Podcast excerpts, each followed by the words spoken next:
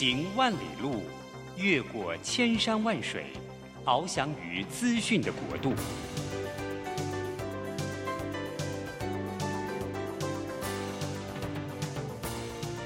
以全方位的视野，飞向更高更远的目标。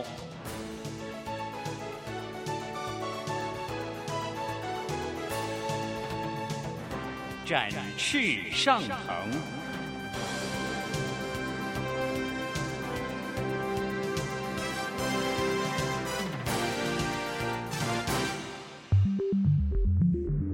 新冠疫情让世界变得不一样。工作职场、生活形态都在翻转变革，学习变成日常的必要必须。让俞国定每周为您搜寻、萃取一本国外热门新书，与你在空中分享。俞国定制作主持，愉快读好书。欢迎大家来到愉快读好书，我是于国定。今天我们请到的特别来宾啊、是我很敬仰的一位啊、大师中的大师，也是事实上在台湾，我们刚才讲说，最近有护国神山，就台积电了。台积电能够转到现在这个地位，能够领先很多很多的同业，甚至国内的、国外的很多同业，中间有一个重要的关键转折点的人物，就是我们今天采访的对象。也是我们中央研究院的院士，美国科学研究院的院士，就是林本坚院士，林老师来跟大家打个招呼啊！大家好，大家好，很高兴在这里有机会跟大家一起啊谈一谈。啊，对，老师啊，最近出了一本书啊，因为老师职这个这个头衔太多，这个我们刚刚有点混乱，就是要叫老师呢，还是叫院士啦，还是叫院长啦，还是叫长老？所以大家可以想象他。也在教会里面牧养这个带领这个教会，然后呢担任长老，就是牧师的工作。呃，他也是曾经是我们台积电的资深副总经理。呃，是副总经理，没有资深。哦啊，反正就是武功很高强的意思。对对对。不过有一点是，我是那个台积电有一个有一个杰出科技院士。对，台积电自己的，台积电自己的自己的杰出科技，对，他是整个公司只设一个啊。OK，那我离开之后呢，就有另外一个人接上来，但是只有一个、啊、公司里面只有一个，就就一个院呃一个叫做杰出科技院士，是台积电的，对，对全台积电就这么一位，所以大家可以知道，我们林本坚院长他也是的厉害到什么都地步了哈啊，他也是清华大学半导体研究学院的院长。OK，好厉害啊、哦！好，刚刚讲台积电的话，台积电很大，里面高手很多。我不过 假使算得上高手了，不过是其中一位而已，没有没有那么没有没有那么神奇，没有那么没有那么怎么讲啊？没有那么神奇呀！啊呀呀！啊，老师太成功的人通常要谦虚，就易显彰显他的学。是吧？他的那个深厚的底子，对不对 啊？所以不管怎么样，反正我看了这本书的时候，我就觉得说，因为他有前面有介绍老师嘛，哈，那大家可能知道是我们呃林本坚院长，他是我们呃 Made in Taiwan，他是台大电机系毕业，然后到国外去读书。但他在国外读书之后呢，他就进了，一九八零年代就进了 IBM。大家也许知道，在那个年代，IBM 就是代表了电脑的意思，电脑的技术、电脑的产品、电脑的系统、电脑的所有的东西就是 IBM，其他大概都不算什么，对不对？在那个呀，那个时候 IBM 是独大。不过稍微修正一下，我是一九七零年到 IBM 的。哦，一九七零年啊，对不起，对对对。然后呢，在那边待多久？在那待了二十二年。二十二年呀？那在那边主要是。在什么领域呢？OK，IBM，、我进去的是它的研究中心。是，它世界上有三个中心，最大的中心是在纽约，是，还有一个在加州，啊、还有一个在瑞士，是，这三个研发中心。啊，瑞士那个，瑞士那个出了两个诺贝尔奖，啊，加州呢出了一个诺贝尔奖，啊、我们那里也出了一个诺贝尔奖。那你是在纽约？在纽约，纽约州对不对？呀，对。然后，要不要讲讲你的这个，让我们瞻仰一下那个你的那个厉害的那个事业历程，职场的这个，OK，乘风破浪。OK，好，那我是很荣幸到了 IBM 的那个在他们叫做华生那个实验室研究中心呀。那里面呢，也研究是有有物理，也有应用物理。我是在应用物理那个部门啊，也有数学啊，怎么这样？那西西岸那个呢，加州那个是主要是在化学方面，对，在材料跟化学方面。对，OK，好。那我到 IBM 之后呢，就发现一件事情，就 IBM 我是学光学的啊，电磁学的。对，我就想这个电脑公司 要一个电磁学的光学做什么啊？那结果进去之后就发现哦，非常需要，因为他要把那个元件，我们不是讲摩尔定律嘛，要把那个元件越做越小。对，那这里面就牵涉，因为那个成像，那个把那个那个啊、呃、线路啊成像。就是要把它缩缩小嘛，对，那都是靠光学嘛，对，靠光学把它缩小，那所以就变成光学是非常重要的，怎么样子啊、呃，不违反光学的定律，想出很多妙的方法去把它缩小。对，那其实从那个时候，我那个时候进去的时候，我们大概是在做五微米，微米，微米，那时候还不是纳米时代啊，微米。那到我我那个退休离开 IBM 的时候呢？是做五奈米，呃不，我退休离开台积电的时候，对，是做五奈米，五奈米，就像这一千倍，就是那个从从线的长度来算呢，是一千倍，是。从面积来算呢，是一百万倍，就缩小一万百万倍，哇，所以这里面这个路程当然不是一两年就可以做得到的，啊、一共花了差不多半个世纪，是，我可以把它缩小一百万倍，是。呀。所以这就是摩尔定律讲的，每两年要成长百分之五十。是是是，对。那我到 IBM 的时候也不晓得摩尔定律是什么，反正就是到了之后，先是去设计镜头啊，就写写程式啊，设计镜头。后来就就开始做微影的事情了，怎么把它缩小，怎么把它放到那个晶片上，那觉得很有兴趣啊，就 一直做下去，做到现在已经你看，一九七零年，现在是二二二二。啊，对，OK，超过五十年了，哦，五十年了，哦，那就啊，觉得还有 还还是很有兴趣，很有做头。所以您就是这个摩尔定律的这个实践者，其中之一，其中之一。对对，那后来就什么样的机缘会跑到台积电去呢？怎么机缘跑到台积电去？OK，啊，这两两方面，一方面我的需要，一方面是是台积电的需要哈。是。啊、呃，我那个时候我进了 IBM 之后做了二十二年嘛，刚刚讲，二十二年我就就决定退休了，是，就没有继续下去。为什么决定退休呢？因为我在 I IBM 里面我也发明了不少东西，我觉得哎，发明的东西那专利都是 IBM 的，是，我要自己出来开公司，自己自己 有想那些专利，呀，那我就那时候就从 IBM 退休。刚刚好，IBM 那时候有个新的法，一办法，可以五十岁可以提早退休。是，OK，本来是五十五岁的，对，五十岁提早退休。那我说 OK 啊、其实我那时候我还早嘛哈，还早啊、但是很多同事跟我讲，你你还不赶快退休？你将来这个 IBM 呢的情况是越来对对退休的人的那个条件越来越没有现在这么好。是，现在这一年应该是最后一次算是很好的，你赶快退休吧。那我给他们说说说说说，就说的心动了。然后我去祷告，看上帝同不同意。后来祷告了一阵子之后，呃，是发现发现上帝是同意的，确认上帝是同意，那我就退休了。是。呀，那还没有到台积电，我退休我就自己开一个公司，开了八年，八年啊，八年，我离开的九年吧，应该也是做技术研究。对，因为我在微微影方面有些心得嘛，啊，那我们就做微影方面的研究，我也很会写这个呃电脑的程式，对，我就写一些程式，就有就关有关那个微影技巧的，写来就就变成我的产品。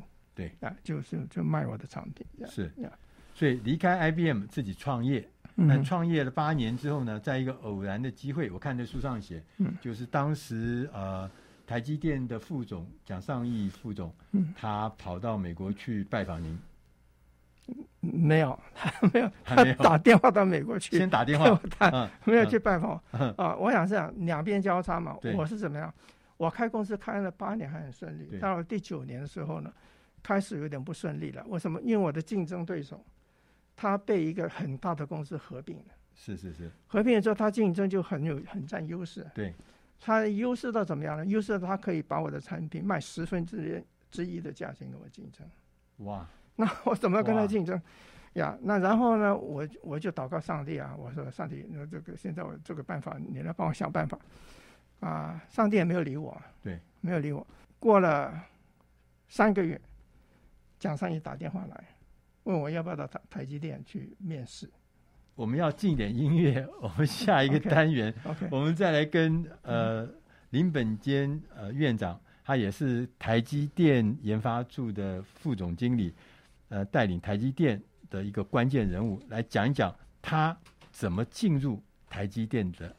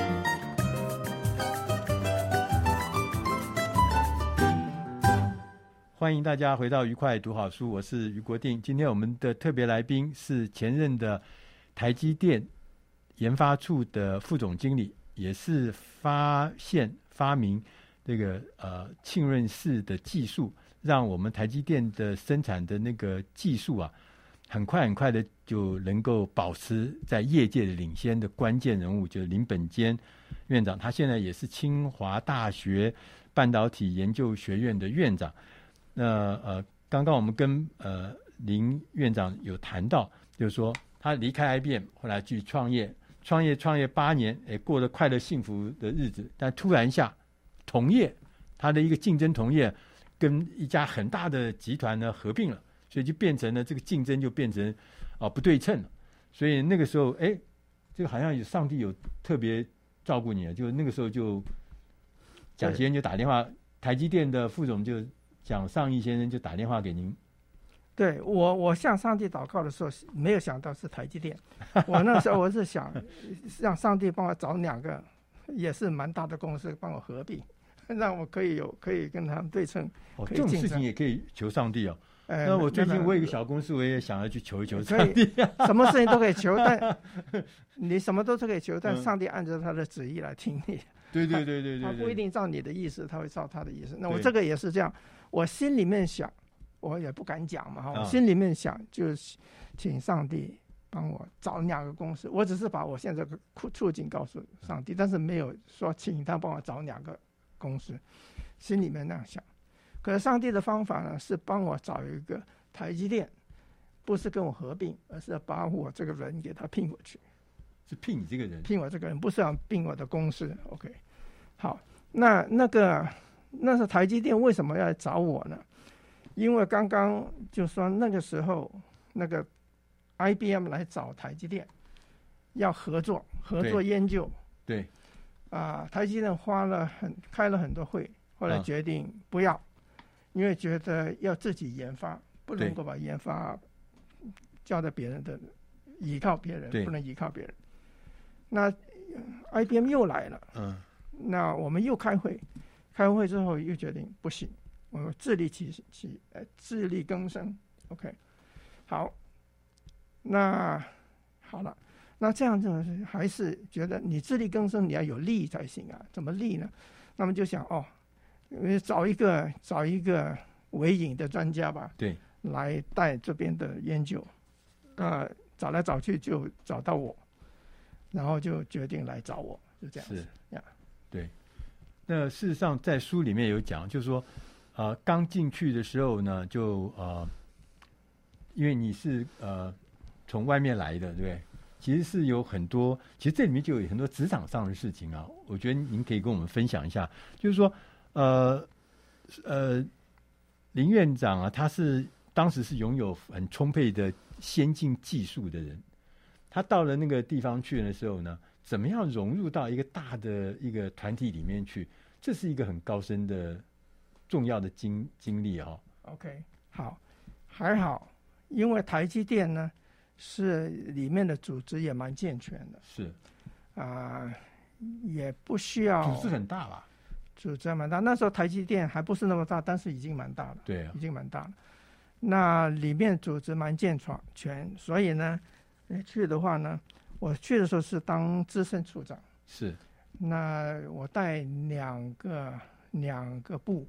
OK，总共五十个人是 OK，啊、呃，那还好，这两位这两位部这两位部经理对部经理都是我以前认得，是，呃，我也知道他们能力。那其实我去 IBM 面谈的时候哈，我面谈的人多半都是以前见过面的，或或许他上过我的课，或者听过我的演讲啊等等哈，见过面。只有一个我没见过面，就是蒋尚义，那个来找我去面他那个人，我没有见过面，那第一次见面认识。好，那谈完了之后呢，就就大家都很愉快嘛，我们也我也觉得很好，他那个蒋尚义也觉得很好，就给我一个 offer 嘛啊。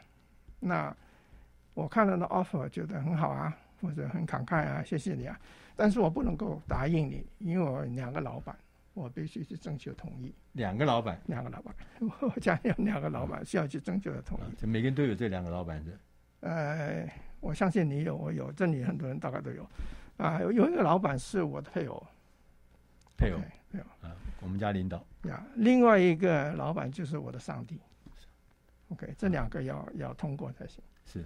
所以就跟蒋尚医生回去跟两个老板去去谈，看他们同不同意。对，就这样。然后呢，他们都 就是，OK。那我跟太太谈还好了，因为太太她她本来就想到远东来，因为她妈妈还在台湾，是她需要到远东来可以就近照顾她。对，那她试她自己的方法不成功，是不成功，那就就作罢了。现在我有这个机会，对，那但她在她在在美国那个工作也很好。是，那他要丢掉了工作，跑来这里，也是要要要有些考虑哈。好，那这个还通过，但我那个老板，天上的老板没有理我，没有理我，没有回应，没有回应。我不想他究竟是同意还是不同意。那我想不行啊，那个一天一天过去，那个蒋尚义要打电话来催我了。对啊。那我就翻我桌子上，我有个日记本，翻，诶，我十二月一号有有登那个登在日记里面。对。那就是我十二月一号跟上帝祷告，说我现在处境很艰难，请上帝给我个出路。是。OK。那我这么郑郑慎重到呢，我要把它写下来。对。就将来讲，上帝听我祷告的话，我我啊，就是一个印证。那我就看到了，我说：“哎，上帝已经听了我的祷告了。那他不用我的方法，他是用台积电的方法，不是用两个大公司跟我合并的方法。是。那我想也很好啊，台积电里面有很多很棒的人，我跟他们一起去，是个很好的团队。然后呢，台积电有我所需要的东西。”我也有台积电需要的东西，我们是能够互补的。那所以上帝也印证了，我八月十二月一号祷告，他几个月之内呢就差 那个蒋尚义来找我啊，这样子，OK，那我就到台积电了。对，所以蒋尚义先生其实是等于是上帝的旨意，上帝的应许，上帝要。给你的这个机会嘛，透过蒋尚义来告诉我们，那只是说跟我们原来是设想的事情不一样，对不对？对。那但是上帝他们所做的所有事情是超出我们我们在地上的人所想、所思、所考的。他也知道将来要发生的事情，因为呃，哇，将来事情我也不知道。我到台积电来就来，我没有想到有这么多机会。对。OK，台积电成长的这么好啊，呃！我心目中的时候有两个公司。觉得他们一有机会跟我合并，对，嗯，这两个公司现在都不见了，消失了。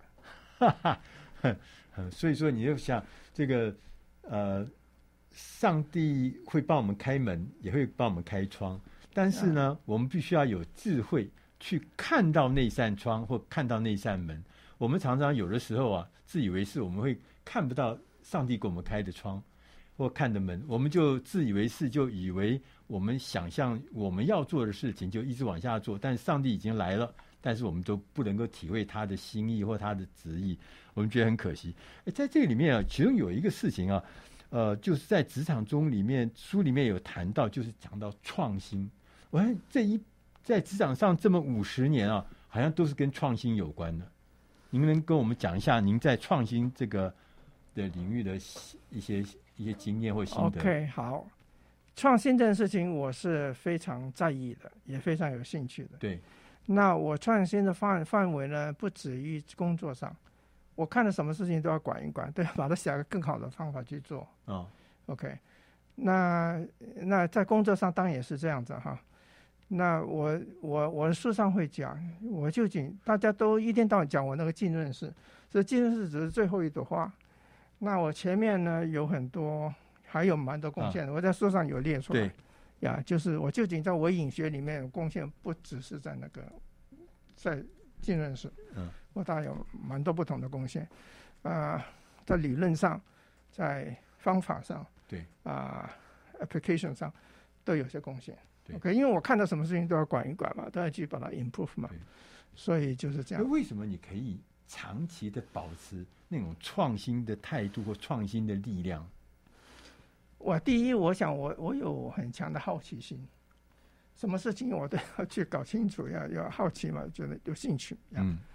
那第二呢，我看了之后，有些事情我就觉得有很多改进的空间呢、啊，而且改如果是我能够把它改进的话，是很有帮助的。对。对这个课件有帮助，那我就花点功夫去想办法改进它。对。那当你改进个东西，有很多不同的方法嘛。对。那。我要想一个方法，然后再想一个别的方法，那再比较这些不同的方法，看哪个是最可以实行的，最最最最有 leverage 啊，就最有这个啊，怎么中文要怎么讲？有共感的原理，就以小博大，就就你如果花最小的力气得到最大的利益。对，OK。所以我们这样讲起来，就是说，其实创新是随时随地都有机会都有产生创新的机会。对，就是你必须要有好奇心，嗯、让你对所有的事情都有那个好奇，有那个敏感，嗯、同时你也愿意来提出让它变更好的那个心态。嗯、我们要进点音乐，下一个单元我们再来跟林本坚院长来聊一聊，他在职场上面能够一路顺风。啊，我们觉得这中间一定还有其他的奥秘，我们一起来看一看他的奥秘是什么。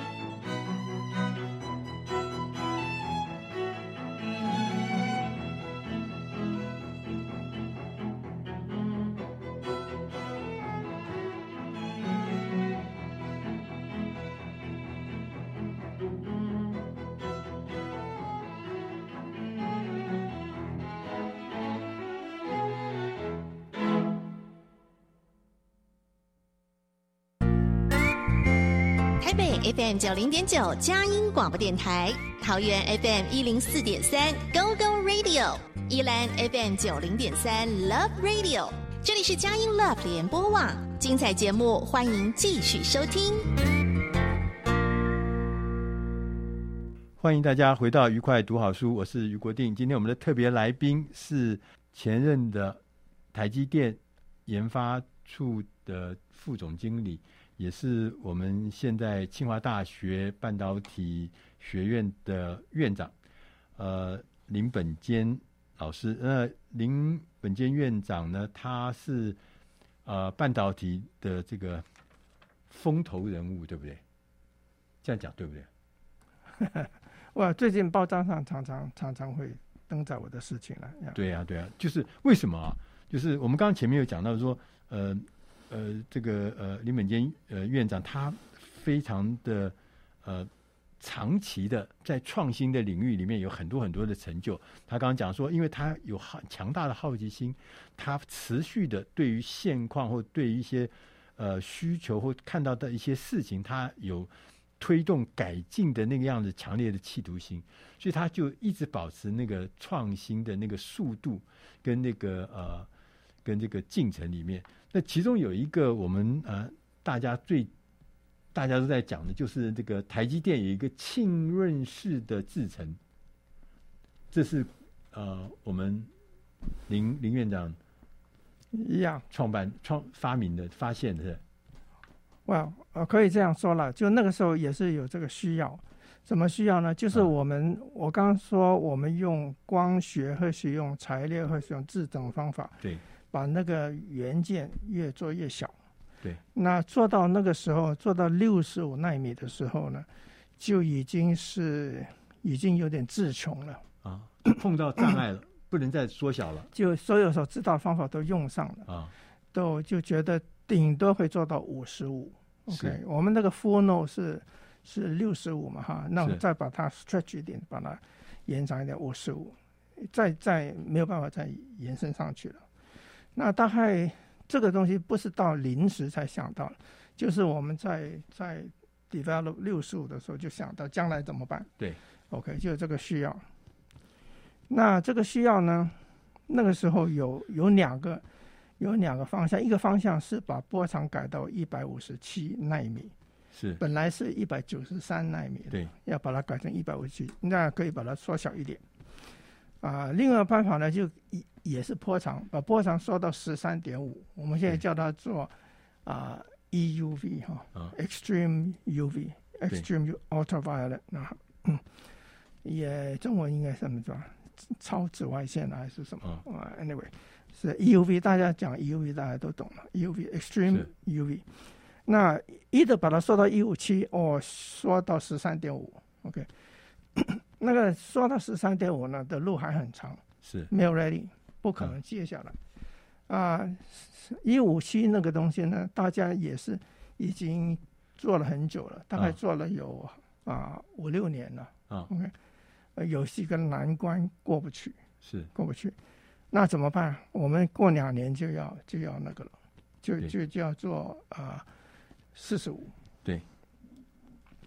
那那个时候呢？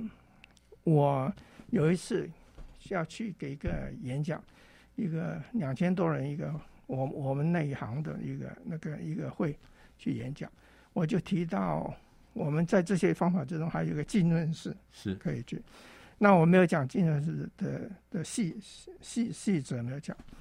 那当年呢就另有另外有一个 workshop，专门是一五七怎么去推进一五七这个 workshop。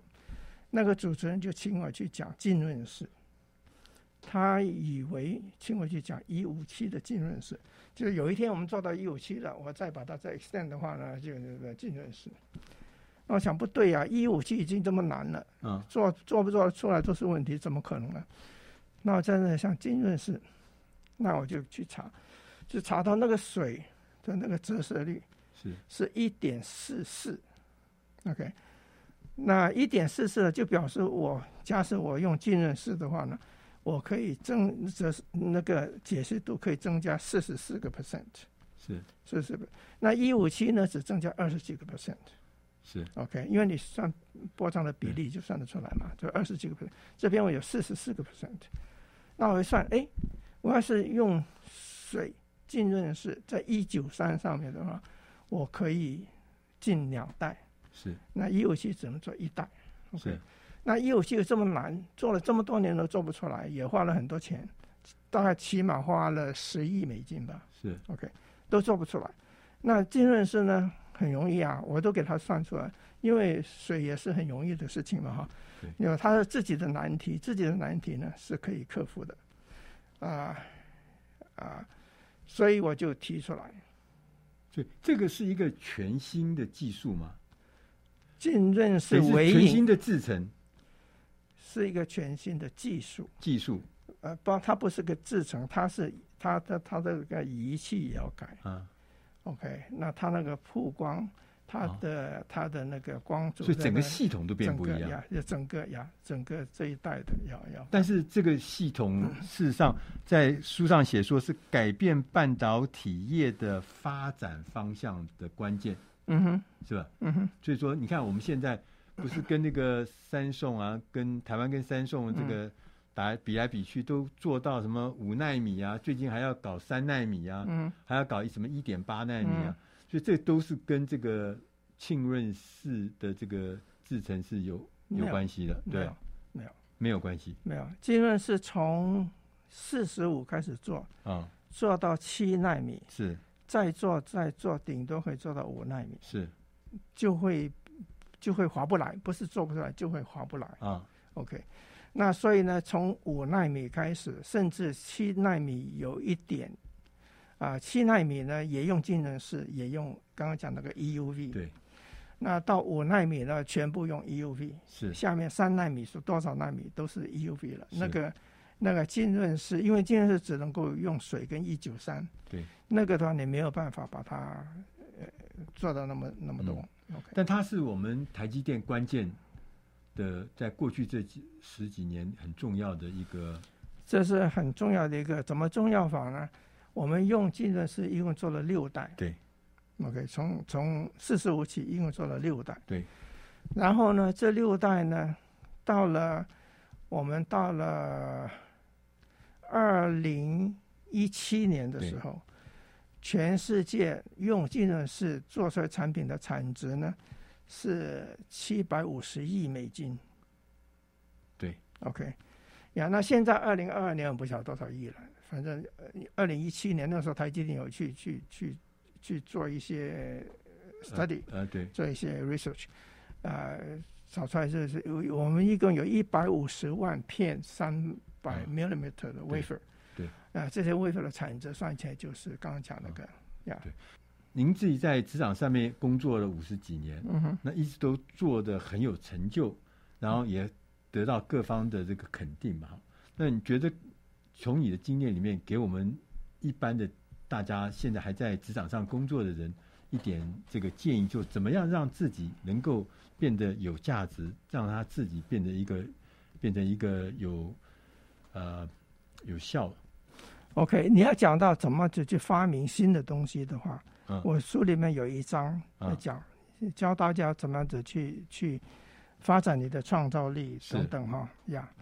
那大概讲不完，啊，呀，就呀，就是你就怎么样子去去能够创新发明，这就第一像好奇心的其中一嘛，好奇心，然后你要怎么样有观察力，对，等等啊，然后看需要，呃，一大堆东西，然后你怎么去训练你的脑力哈，等等等，这是基本心态吗？基本心态，好。有一章是写说职场的基本心态。对，在在那里我会讲到讲到怎么样子去创造发明呀。OK OK，所以我们其实在，在呃职场上面还是有一些呃基本的心态要掌握住。那从呃林院长的经验里面看起来，好奇心是很重要的关键。你要好奇是，然后你要你有这样的决心去解解决它。你好奇了半天之后，而且你干认的还要去要，还要去把它去把它解决，对不对？这就可以让自己能够保持在那个那个动人、那个创新的动人上面。而且这你你你你的你的知识也是很关有关键。你看到这个难题，你要知识丰富的话，你说我用这个用那个用这个怎么凑了凑出来？假使你没有这些知识的话，你怎么不能说凭空就是抓一些东西下来呀？所以都都有关键，都有原因。我们大家知道，我们林本坚院长呢，他除了在工作职场上有很呃漂亮、很卓越的这个成就之外，事实上呢，在退休之后，呃，除了在学校清华大学教书，呃，我们呃院长也同时在教会里面担任呃牧会的工作。那我想，我们下一个单元，我们想要来跟呃院长来聊一聊，他在家庭、工作跟生命的三个之间如何能够得到平衡。我觉得这对我们来讲，我们很多人花了大部分的时间在工作上，其他的那两块看起来是缺乏或甚至不平衡的。我们要请啊、林本坚院长来告诉我们自己。能如何做到一个金三角：家庭、工作跟生命的平衡？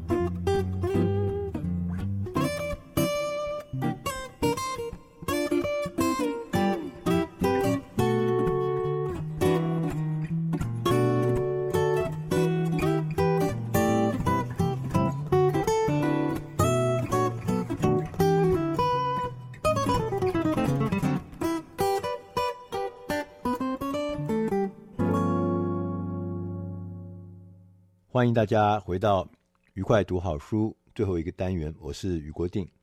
今天我们选的这本书，它的英文名字叫《The Myth of Excellence》，Myth 就是神话，Excellence 就是卓越哈。那我们把它翻译成中文，这个书名叫做《顾客不想要的再好都没有用》，它的副标题是“聪明拿捏五大成交因子的轻重之道”。就你要先搞清楚为什么会成交，为什么顾客会买单，它是有原因的。那这些原因呢，你要怎么去拿捏它？这就是我们今天要讲的重点。我们这本书的作者叫富瑞 Fred 富瑞德克洛福德，他是一个策略的专家。另外一位共同的作者呢，叫做莱恩马修斯，他是一位趋势预测的专家。在这本书在最前面，他就点出一个重要的一个疑问。他说：“顾客想要什么？企业如何提供最好的服务？这是我们常常想的事情嘛？哎，我们要给他最好的服务，所以我们就可以生意兴隆。很多的公司的都以为，只要我们每一件事情都做到最好，就可以赢得所有顾客的青睐。”事实上却不是这样子的哦。作者啊，他列出了五个主要影响交易的因素。我们现在就要来聊一聊这五个影响交易的关键因子是什么？分别是：第一个，价格；第二是产品；第三，取得，怎么拿到这个东西；第四，体验；第五是服务。这五样事情其实大家都耳熟能详，但是作者说他发现一些表现卓越的公司不会把这五件事情放在同样重要的位置，就是我五件事情我每样都要做的 excellent，是不是我这样子就可以这个大发利市？我是不是就可以大受欢迎？我业绩是不是突飞猛进？不是的，他说相反的。这些卓越的公司，他们会倾听顾客的声音，然后选定其中一项做到最好，要做到世界一流的等级，再选另外一项做到差异化，要表现超越平均水准，其他三项要达到业界的标准就可以。所以也意思就是说你。不容易，也不可能做到五件都是世界一流，或者五件都有差异化，这是不可能的。你只要各选一样做到。他就举个例子，沃尔玛，全世界营业额最大的连锁超市，可能大家去过美国的话，大家都有去沃尔玛，可能看过这个超市。沃尔玛之所以变成第一名，它根据 Fortune 五百大的调查，它也这几年来都是营业额是全美国第一名的。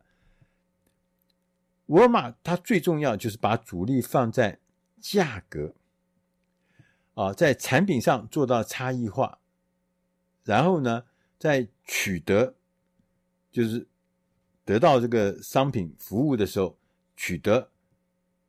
体验跟服务都达到业界的标准。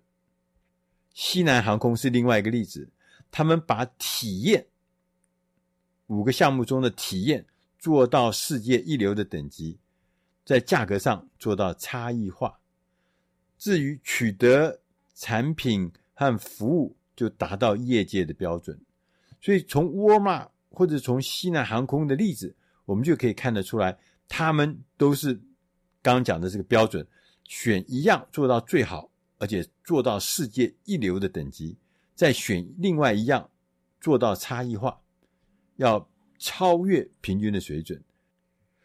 你可能会问，为什么这样子的策略是可以行的？其实是有一些显而易见的事实。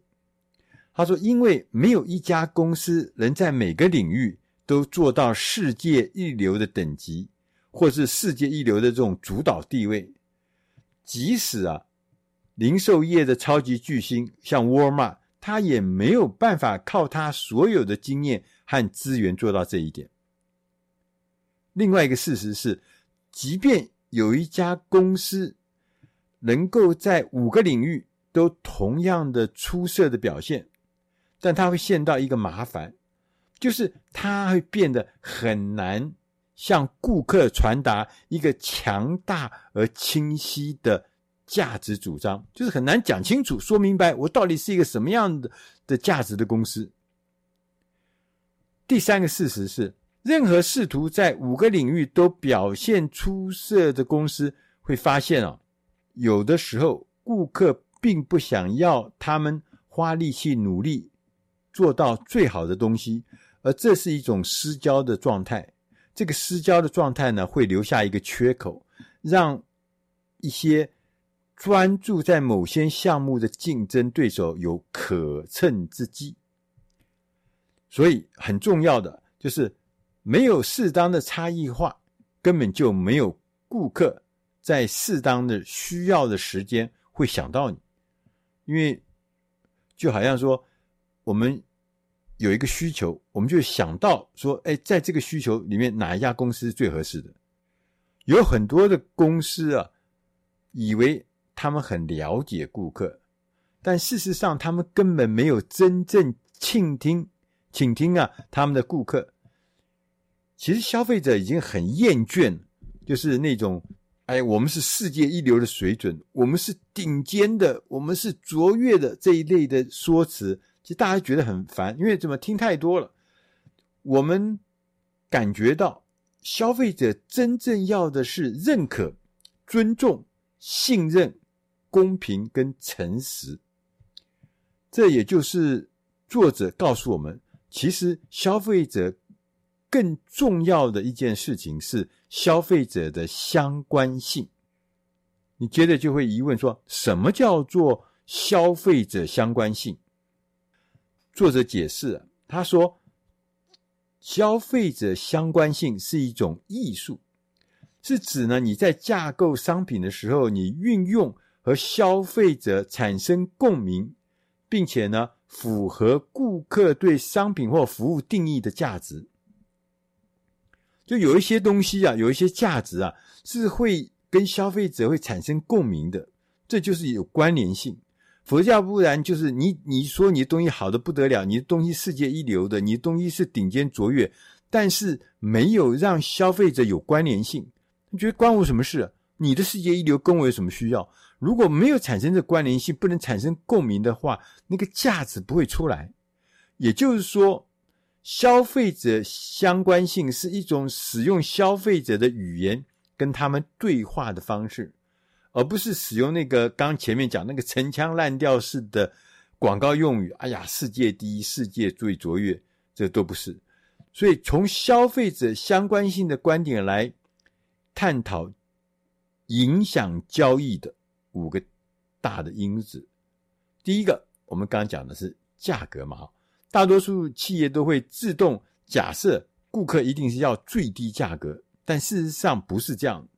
消费者想要的是公平和诚实的价格，而不是最便宜的价格。第二个是产品，很多企业认为顾客都要那个无与伦比的顶尖的品质。事实上，消费者不是，消费者希望产品跟他们的价位是一致的，这个 CP 值要够的，对，因为有些东西可能品质无与伦比，像你去买汽车，无与伦比的好车子，价格可能很贵，你你不能买，你不能负担嘛，所以你要买的最好是什么？是那个产品的品质跟它的价位是一致的。第三个因子叫做取得，在过去通常指的是地点。就人潮荟萃的地方啊，比如说 Starbucks，还要开在一个交通方便、人潮荟萃的地方。但是现在啊，我们指的容易取得呢，是指容易浏览、容易查找、快速取得，然后呢，同样快速离开。这是网络时代的特征，这跟过去不一样。所以呢，你甚至要包括随时随地，消费者能够跟企业互动。这也是取得重要的一环。第四个是体验，很多的企业都错误的将体验呢等同于娱乐，就是让这个客户呢呃开心，让他得到乐趣，像娱乐事业一样。其实事实上呢，消费者并不希望被娱乐，他们希望呢被当作独特的个体，并获得呢专属的服务或专属的产品。第五个事情是服务。消费者呢讨厌在一些地方呢提供加值服务啊，买这个你再加一点钱就可以干什么？其实有时候我们自己也都觉得这还蛮烦的。如果这个企业连基本服务都做得不好，那与其你提供了一大堆选项啊，买这个加这个又可以那个弄什么？消费者可能他反而是希望一个品质一致而且可靠的服务，那是关键的服务，先做好就好，不要搞太多复杂的事情。同时呢，在需要的时候，消费者希望能得到专属的服务，所以服务呢可以说是具备最大潜在投资报酬因素，因为啊，服务可以开发出最丰富的差异性，也最难被复制。但是相同的，如果要是我们承诺说我可以提供符合顾客特殊需求或是特殊偏好的客制化服务时候，但是如果说我做不到，这个时候呢，产生的负面影响也是非常强烈的，这是必须特别留意的。所以总的来说，每一家公司都会遇到一些独特的挑战，没有一个什么放诸四海皆准的方法。市场会改变，会演化，产业会整合，技术也会不断的推陈出新，新的经营模式也会不断的被呈现出来。但不会改变的是人类的基本价值观，这要特别注意，特别重要。就是人类的基本价值观是不会改变，外在环境都会改变，所以消费者的相关性永远不会过时，也不会被什么新技术取代。消费者也已经认识到他们自己的声音的力量，这个声音呢，不会也无法被压制，所以现在我们就是跟我们的顾客进行有意义的对话，将自己的产品跟顾客的价值体系把它连接起来，而且还要紧密的连接起来，然后呢，提供能够反映顾客价值的产品，或者反映顾客价值的服务。这不仅是现在，也是未来可得且有利可图的行销策略。以上的内容是出自《大师轻松读》第八百七十八期。顾客不想要的，再好都没有用。希望对你的工作或在职场上都能够帮上忙。我是于国定，谢谢大家收听，我们下集再会。